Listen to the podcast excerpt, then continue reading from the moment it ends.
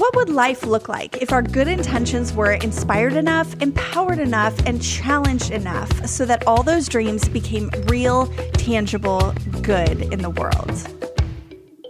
On Practice Good podcast, you will find authentic stories, challenging conversations, and real responses that will inspire, empower, and challenge your social impact journey. But this isn't all.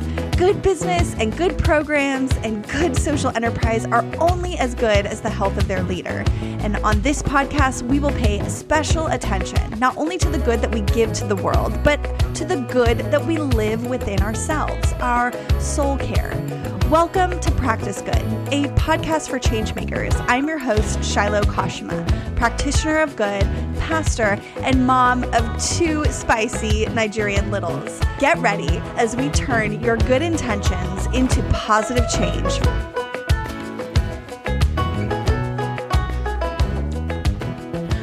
All right. Welcome to Practice Good Podcast. This is Shiloh again, and I am so excited to tell you guys and introduce you guys to my friend Taylor O'Hearn. Uh, we go back, oh my gosh, how many years has it been now? Even before before I was married, not before she was married, before I was married. So it's probably been like, man, almost 10 years, maybe probably. nine years and uh, we were working at a church together and um, she was kind of young married and having her fresh babies and all these things and then um, and then we kind of split ways and she went up to um, indiana and i went down to florida to get married and we kind of tried out these different ways of life and now she's a therapist and so i'm so excited to introduce her today and Taylor, why don't you just take a moment and tell us a little bit about your professional background and what you're doing now with therapy and things like that? Yeah, thank you, Shiloh. Um, so, yeah, I worked at a church in Nashville with Shiloh, and then we moved to Indiana to be close to family. And I ended up going back to school to get my master's degree. Um, and I studied at Christian Theological Seminary. I got my master's in clinical mental health counseling. And now that I am on the other side of that, I have started seeing clients as a therapy therapy resident. So I am postgraduate, pre-licensure. Um, so I see clients um, during COVID time from the comfort of my home doing telehealth. I am specializing in uh, perinatal mental health and everything to do with moms and babies and people who would like to be moms.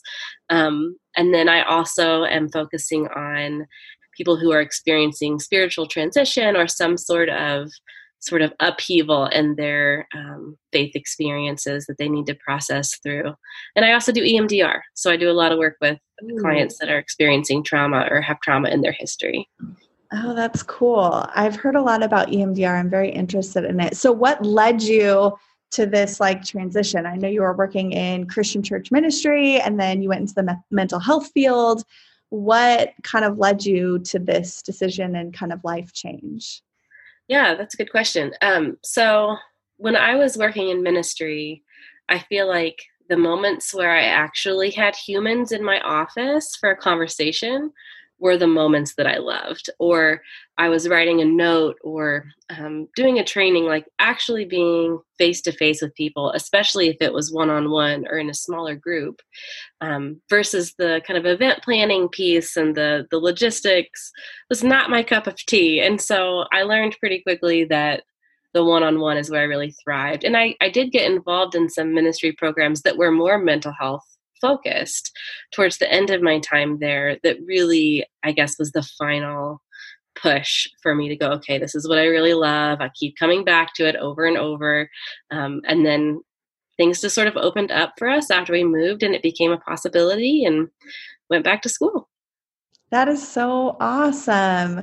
So, this podcast, Practice Good, is all about social change makers, really. And people who are you know advocating for a better world who want to see a better country who want to see humanity act in ways that um, you know just just really acknowledge people's equality and solidarity. So it's a lot of people who are using business and nonprofits and maybe even teaching or even something like poetry or mental health whatever it may be but they're advocating for change. They live in this space of the tomorrow right and I know right now, with the culture the way it is and things being so divisive, for me at least, it feels and it felt very exhausting. And I'm just curious for you in the mental health field, like, are there any kind of thoughts you have about people who are striving for change and maybe feeling that kind of exhaustion or hurt or frustration or division that might be kind of a little discouraging? Mm. Yeah, there's there's a lot there. I mean, I think that with COVID um, and with what's going on, and I don't want to even say that they're not related because I think that I think that the experience of powerlessness that so much of the world is having with COVID mm. is then just putting a spotlight on powerlessness that people have been experiencing otherwise. And so I think it's a lot of things kind of coalescing and coming together, but there is some exhaustion that comes with powerlessness and with the uncertainty of how long is this going to last. So I think there can be the mentality of like, I can do anything for a month or I can do anything for 90 days or whatever. Eh, but having this um, unending timeline where we really don't have a good, clear picture, I think that that piece of it makes it really exhausting, even for people who are used to being givers, used to having to kind of fill their own cup so that they can go and do things in the world or or be present for others. So I think it's just an extremely hard time no matter yeah. how you slice it. Yeah. Man, I the connection you brought between just being powerless and um, this idea of exhaustion is really something that I'm like, I just I want to spend some time in that. That's a crazy thought that we're talking about. I mean, a, a, majority of the conversation in our nation right now is about the marginalized. It's about power versus the powerless, and those who are um, holding power versus uh, you know those who are you know struggling to even find a seat at the table. And then you've got the entire country being told you don't have power right now, even over your own schedules. And then you've got some people who aren't listening to that at all. They're like, screw you, I'm going to do what I want. And you've got others who are going, no, this is people's lives on the line. Like, I'm going to take this seriously. Wow, that's a really interesting concept. I'm curious. Um, have you have you, you talk about doing telehealth right now? I mean, clearly you're not meeting with people in person, but like, have you talked to people that are struggling through this idea of like being powerless during this season and like like what would you recommend or like pragmatic ideas for people who are struggling with this idea of like i'm no longer in control of my life anymore and that's a really scary concept like what can we do about that mm. man i really wish there was an easy answer to that question I, know, right? um, I feel like so what's ironic in my experience has been that the the anxiety or the feelings that come along with covid have very rarely expressed themselves in the therapy context specifically as COVID. Okay. And so it's just that if there was anxiety, it's ramped up. If there mm-hmm. was depression, like whatever the whatever the feeling that's coming along with this powerlessness, that's ramped up. And so mm-hmm. it is funny that, you know, we're in this very different world, but the conversations I'm having have very little to do with COVID or quarantine or any of those things but they're very much related like they're mm-hmm. very um very closely tied and i would i would say as much as it stinks and i don't like giving this answer a big part of it is kind of befriending that feeling and mm. and i think for me this is a new feeling like this kind of powerlessness is a new feeling um and majorly causing me to check my own privilege and i feel like there are people who have been living and thriving in a form of powerlessness for a long time. And mm-hmm. so being able to read and listen and experience from people who have maybe more resiliency than I have, or people who've really um, learned how to befriend the powerlessness wow. because it's not been an option, right? That yeah that I think has been one of the biggest sources for me as a person. Um, yeah.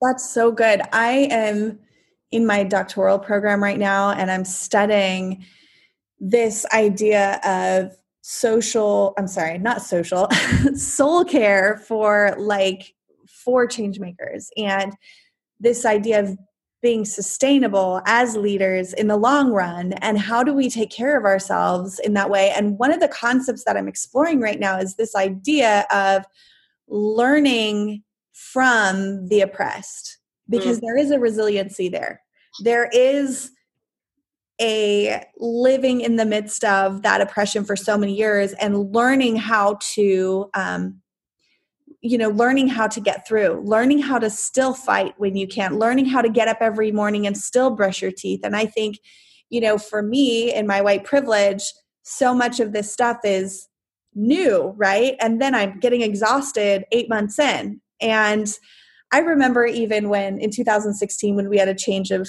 um, presidency my husband kind of giggled a little bit and he goes you americans you think you're so invisible? Like this stuff goes on all around the world and mm-hmm. we're sitting here like the whole world is falling apart right and in some ways it is it's our world but at the same time i think there's so much power in those who are quote unquote free or less oppressed or holding power or in that privilege learning from the leadership of those who have suffered from that powerlessness or from that marginalization and being able to submit ourselves to their wisdom and how even culturally there's so many cultures. I was looking in um, even south africa there's some really cool cultural like conversations around like truly seeing people. There's this concept of sawubona which is like you're looking into someone's eyes and fully seeing them and how it's part of the healing process for people. And i'm like what the heck? Like we need to learn from people. So i think what you're saying is like so powerful and it's really inspiring in so many ways because as advocates as change leaders oftentimes you know the first sign of resistance and we get discouraged or we get overwhelmed we fight for a while and then we start feeling like, oh my gosh, and other people are looking at us like, are you kidding me? I've been fighting this battle every single day of my life, and I still get up and brush my teeth. I still go to school. I still go to work. I still do all these things. Like, join the party, you know? Yeah, yeah I think it's, um, it's systems, right? So I have not experienced coming up against systems like this mm. before. I've come up against people. You know, I've had experiences working in a church as a as a female. There was yeah. certainly, you know, an amount and some of that was systemic, but I think to a certain degree is also individual versus now I'm feeling the weight of all these systems that I can't control. Yeah. And I think being in my my graduate school program where diversity and the diversity of voices, not just the ones in the classroom with you, but the books you were reading and the, the lectures that you were hearing. Um, it was intentional. Like it was mm-hmm. intentionally very diverse. And I've never experienced that before. Yeah. And so I think that that was a big gift to me to get to have that experience and to um, even just learn some teachers that now I can reference, right? Like, because a mm-hmm. lot of it is just an introduction, but being able to go back to some of those voices, because I think what you're saying about like getting up and brushing your teeth, I mean, it, that's a vital part of it. But something I've noticed working with clients that maybe like would be in these marginalized groups or have experienced depression and you know almost everyone that i work with has experienced trauma in some way so there's suffering there mm-hmm. but i think what distinguishes some people, some experiences, is that there's still this capacity for wonder. Mm-hmm. Um, and that's what I'm really interested in. How can we how can we get to a place of wonder? Because I think wonder is one of the most um, sustaining forces that we can find. Like I think that wonder is something that can really fill us back up yeah. Uh, more than more than a lot of other things.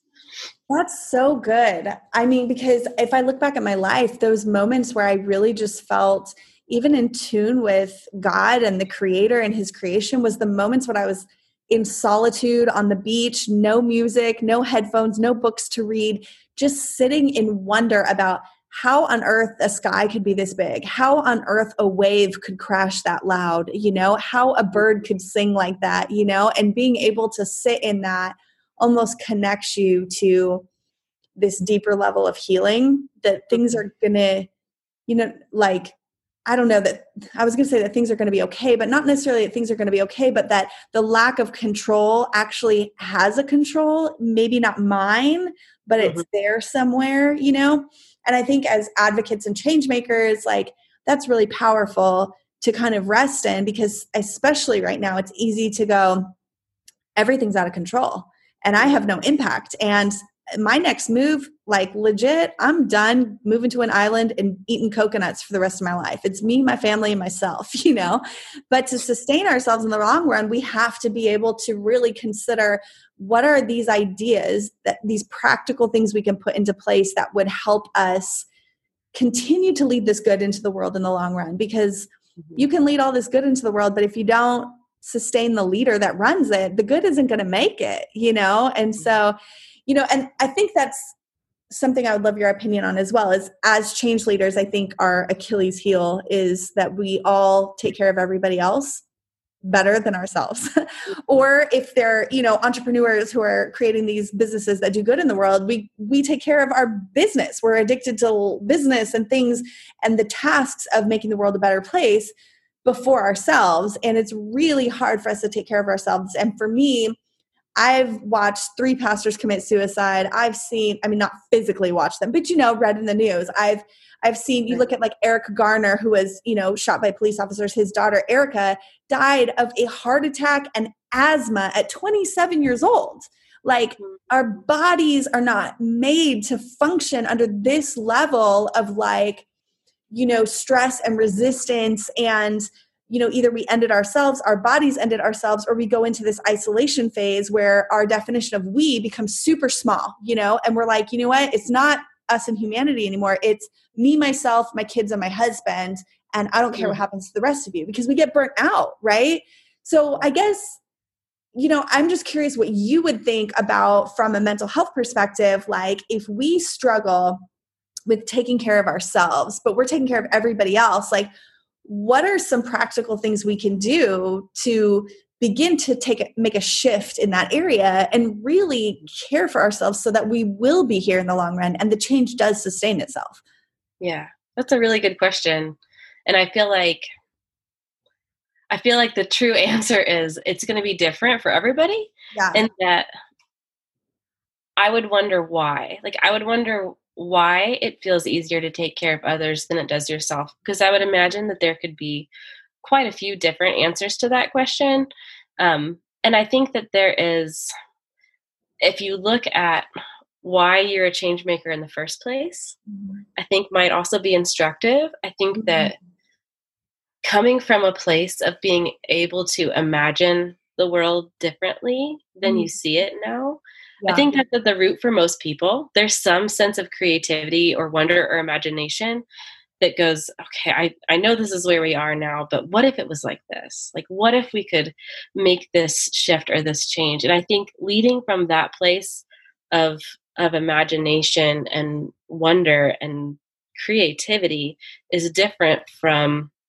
shoulds, leading from a place of should, yeah. supposed to, um, have to. I mean, and I think that I don't want to conflate things here because I think that there is there is a a necessary uh, justice component in here. Yeah. But I think even from who I know and who I've encountered and read, I think that some of the most successful advocates for justice were also working from this place of imagining a better world and then going out and making it happen. And so I think we all need to reconnect with that sometimes that initial sense of imagination or hope or creativity that brought us into this field in the first place mm-hmm. and remember why we're doing it um, yeah. i think from a practical standpoint too you talked about the body and i think it's really important that if we're talking about self-care we get the whole system involved right so it's it's our minds like do we need to go to therapy? Do we need someone to talk some of these things through with? Do I need do we need to process our feelings? I think for um, for change makers for people who have this i want to give to everybody else therapy can be so beneficial because for that one hour you can't do anything for that person. And if you have a good therapist and you try they will call you on it. That's and so you know it's like a forced hour and that may make you really uncomfortable. That was part of my experience of my own therapy was having to say to my therapist one day i just want to take care of you. And then having to have the conversation of like well why? So i think that sometimes that space can be really beneficial yeah. in navigating what's Mhm. underneath that need to take care of others specifically and to neglect taking care of ourselves yeah I think too, like everyone has reacted to this pandemic and all the stress differently. Mhm. And the way I have looked at it has been sort of like there's different seasons of this pandemic and there's been different responses. So, you know, my initial response was, oh my gosh, we're not going to make it. Panic, panic, and eat lots of sugar. I mean, it was just lots and lots of that. And I think my initial response, had I been in a, a season like that outside of COVID, would have been guilt or shame or what are you doing or like get a hold of yourself. right But because of the circumstances, being able to give some grace and go like, we have never done this before. yeah And so like our body, I don't know if you remember this, but going into the grocery store the first time and there not being food on the shelves or like not the kind of food that you need for your very p- picky children that will only eat certain brands of certain foods yeah was terrifying. Yeah. And so if physiological response of going like, oh, calories, I need to eat them because what if they're not there anymore?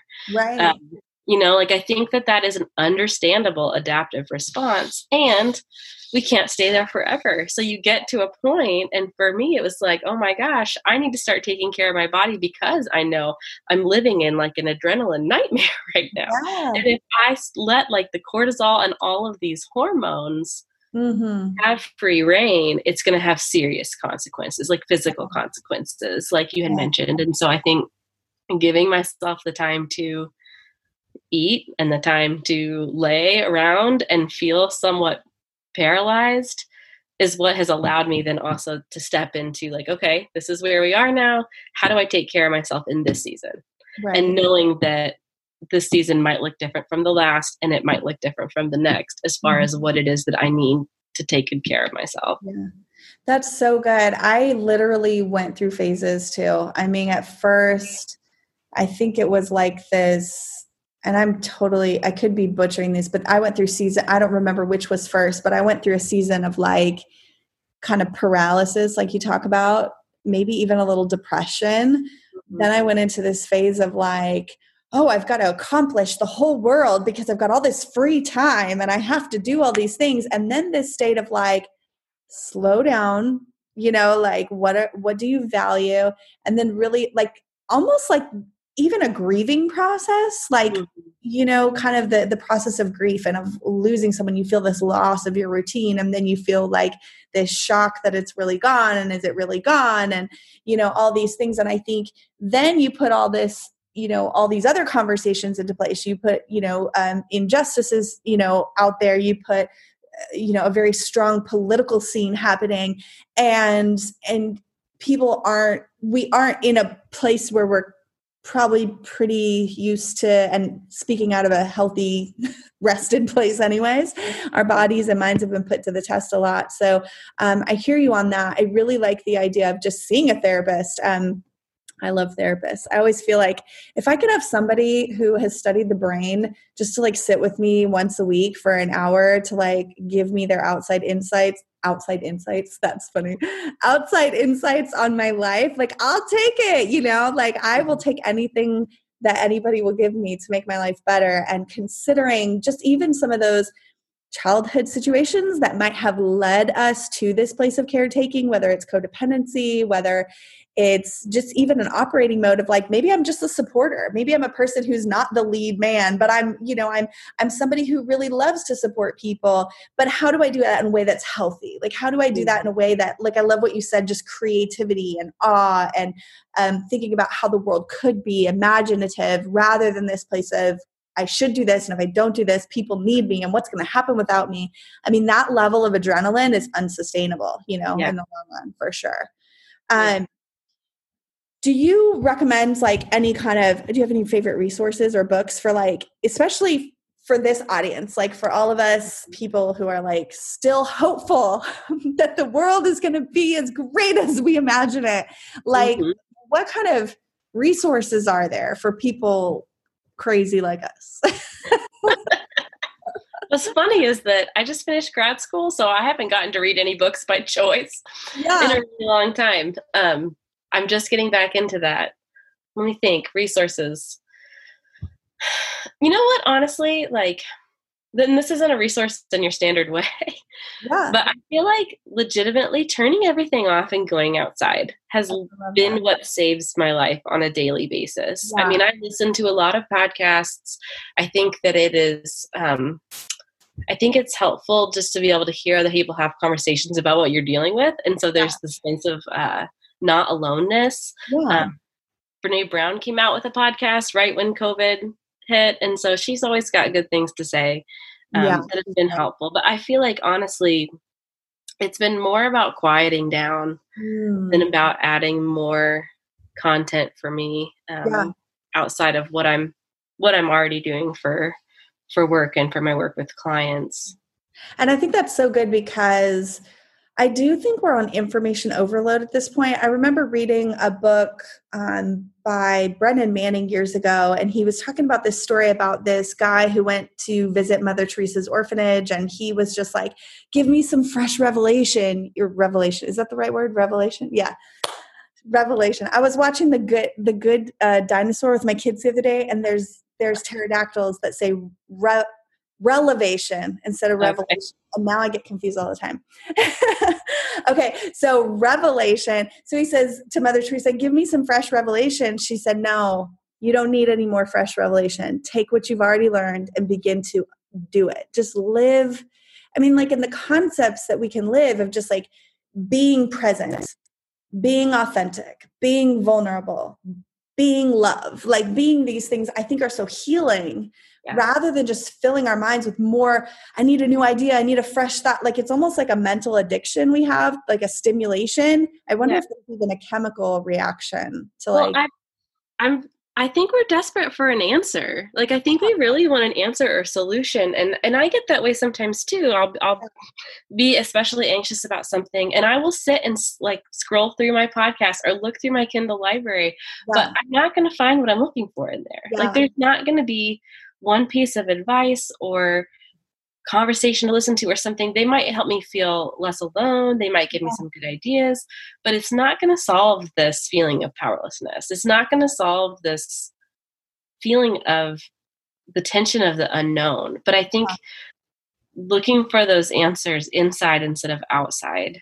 mm. has been the best. Like for me i take walks with my daughter and I don't listen to anything and I look around. And it's it's nice having a tiny one because you can be like, "Oh, look, the leaves are green. Yeah. Look, they're grass. I mean, it's you can be a little bit more in awe at what's just there yeah. already and appreciate it. I think anew that despite COVID, despite what's happening to the environment, despite what's happening in politics, all all this beauty is still here. Like it's still yeah. everywhere. And yeah. so I think that just being able to enjoy what is there, mm.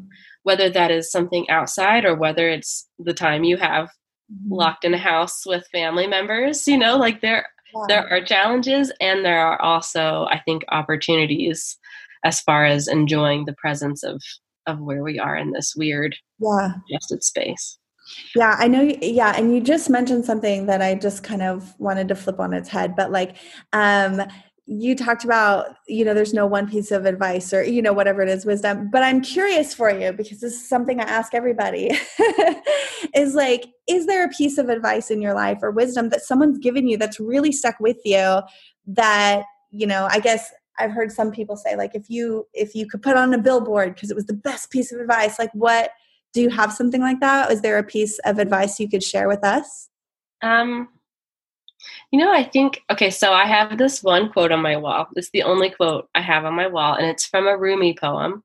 And mm-hmm. it's not the whole poem, but it says, Stay with it. The wound is the place where the light enters you.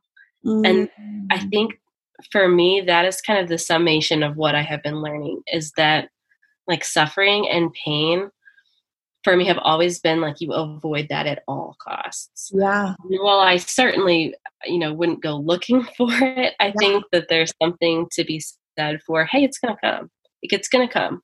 So to be able to know that where that pain is is also where that opportunity for healing comes. And when healing comes for one thing, it usually comes for more than just that one thing. Mm. So I mm. think learning how to get more peaceful with the suffering, get more um, comfortable knowing that it is it's inevitable. Yeah, and that it comes with with purpose, um, or that it can have purpose. Right on the other side, we can have a meaning making experience on the other side. I think that's been the most important because even in my work as a therapist, early on, I would find myself um, trying to help clients avoid their pain, which is really not what you want to do uh, mm-hmm. as a therapist. And so that was a lot of work with supervisors was going, okay, no, we've got to sit in it. Like, yeah. I'm really good at listening to a friend and helping them find a way to avoid their pain, but that's not what we do in therapy, right? And so in this context, the, the pain is where you need to sit. That's where mm-hmm. you need to mm. go. And that's where the healing is going to come. Mm-hmm. So I mm. think just learning how to be more comfortable with that and, and more, um, you know, I think for me, the the wanting to take care of others. I'm an Enneagram Nine. I don't know if that means anything to anybody, but um, having other people be in pain like is the worst thing for me, especially yeah. if I feel like I've caused it. Yeah. So even if it's in the therapeutic context, that was really hard for me at 1st mm-hmm. oh, I asked that question and then they cried. Yeah. Right. Like they cried because they're experiencing something, right? Yeah. Something comes on the other side of that. Yeah. So, yeah, just getting comfortable with that, I think, is probably the. I'm certainly by no means there, but yeah. that's why it's on my wall because I need a constant reminder. You know, and, and that reminds me of something you said earlier, which was basically like, you know, going back and checking your childhood and even spending some time with a therapist and wondering why are you where you're at? And not in a way that says, okay, I found out that I am a change maker because of my abuse from childhood. Yes, that's one piece. Oh, okay, well, then I shouldn't do it. Well, maybe it's the beauty that's come out of it. And you're learning to kind of heal those things and kind of grow from that, become, you know, walk into a space of becoming more whole.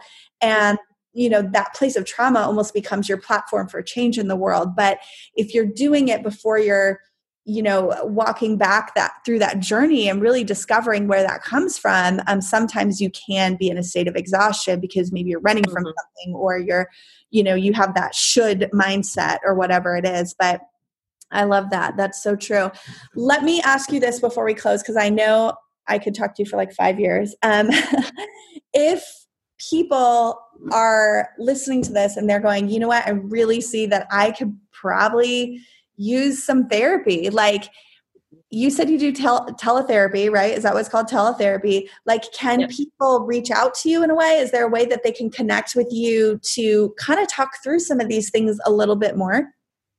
Yeah so i because of the way licensure works in the united states therapists can only see clients within the state that they're licensed and okay. so for me my supervisor's in indiana so i can do teletherapy within with anybody that's in the state of Indiana. So if you happen to live in Indiana, um, my website is just tayloroherncounseling.com.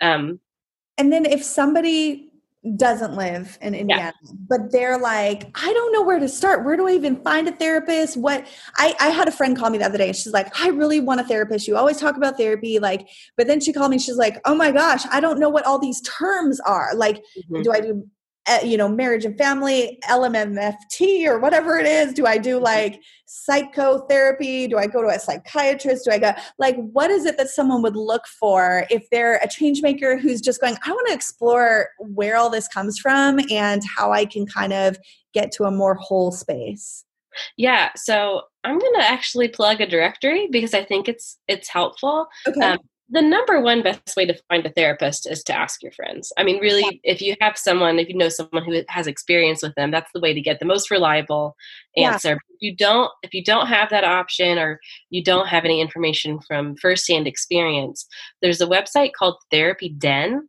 mm-hmm. um, and you can actually go. You could type in your zip code, and then it will filter up um, all these different therapists for you, and you can check off like, I want someone who specializes in this concern. I want someone who's competent with this demographic, and it will filter things out for you. And there are a lot of different directories, but I think that's that's one of my favorites. So if you're just needing somewhere to start, that will have people with all different types of licensure, like the different um, names that you were mentioning, which also are lovely is different in every state. and so there is no way to like totally answer what all those acronyms mean, but a place like Therapy Den is going to bring up anyone who treats clients within those things and you can filter by your insurance. So that's something else people seem to not always know is that a lot of insurance plans, not all, but a lot of them have behavioral health. It's called behavioral health coverage. So look at your plan because you can filter by someone who's in network and mm-hmm. oftentimes that can make it really affordable. That's awesome. That's super practical and really helpful. Taylor, thank you for joining us today. It's been so good to see you. I know everybody else doesn't get to see you, but I get to see your beautiful face. Thank you so much. It's been so fun to chat with you. Maybe we'll have you back sometime and another topic to dig in. thank you for having me. It's been fun to see you too.